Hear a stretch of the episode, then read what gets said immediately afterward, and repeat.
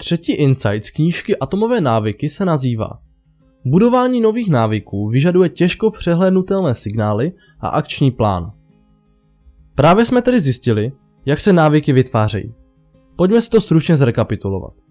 Zvyk se skládá ze čtyř věcí. Z náznaku, z pouštěče, který vás přijme k akci. Z touhy, přání, kterého chcete dosáhnout.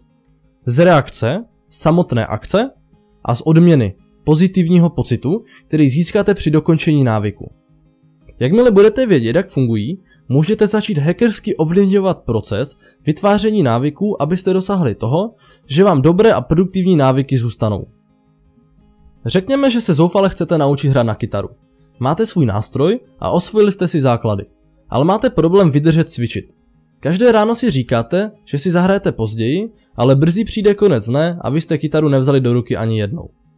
Nyní však znáte tajemství budování návyků a můžete ho využít ve svůj prospěch. V tomto případě chcete, abyste pokyn vzít kytaru do ruky nemohli přehlédnout.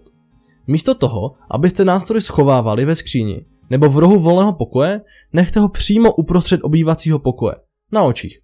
Udělejte si pokyn viditelný a nepřehlednutelný a díky tomu se vaše toha cvičit snáze promění ve zvyk. Změna prostředí tak, abyste své narážky umístili do popředí, vám pomůže, ale pokud chcete se spouštěče ještě zdokonalit, můžete použít takzvané implementační záměry. Co to tedy je? Pokud jde o vytváření správných návyků, většina z nás má tendenci své záměry formulovat příliš vágně. Říkáme, budu lépe jíst, nebo budu se učit hrát na kytaru a jednoduše doufáme, že to dodržíme. Realizační záměr nám pomůže překročit vágní záměr. Realizační záměry představují jasný plán činnosti. Pomáhají vám stanovit, kdy a kde budete návyk, který byste si chtěli vypěstovat realizovat. Dobrá, vraťme se k našemu příkladu s kytarou. Místo toho, abyste si řekli, že někdy tento týden budete cvičit na kytaru, řekněte si, v pondělí, ve středu a v pátek, když zazvoní budík, první věc, kterou udělám, bude, že vezmu kytaru a budu cvičit jednu hodinu. A nezapomeňte nechat kytaru uprostřed místnosti. Vytvořením realizačního záměru si dáte jasný plán i zřejmé vodítko a možná vás překvapí, o kolik snaží bude vybudovat si pozitivní návyk. Pojďme si zde udělat malou pauzu v našem zkoumání. Možná si říkáte, že to všechno zní docela věrohodně. A funguje to opravdu? Mohu skutečně upravit své prostředí a usnadnit si vytváření pozitivních návyků? Na papíře to zní dobře, že? Ale co v praxi? Abychom na tuto otázku odpověděli, podívejme se na práci Anny Thorndikeové, lékařky z Bostonu.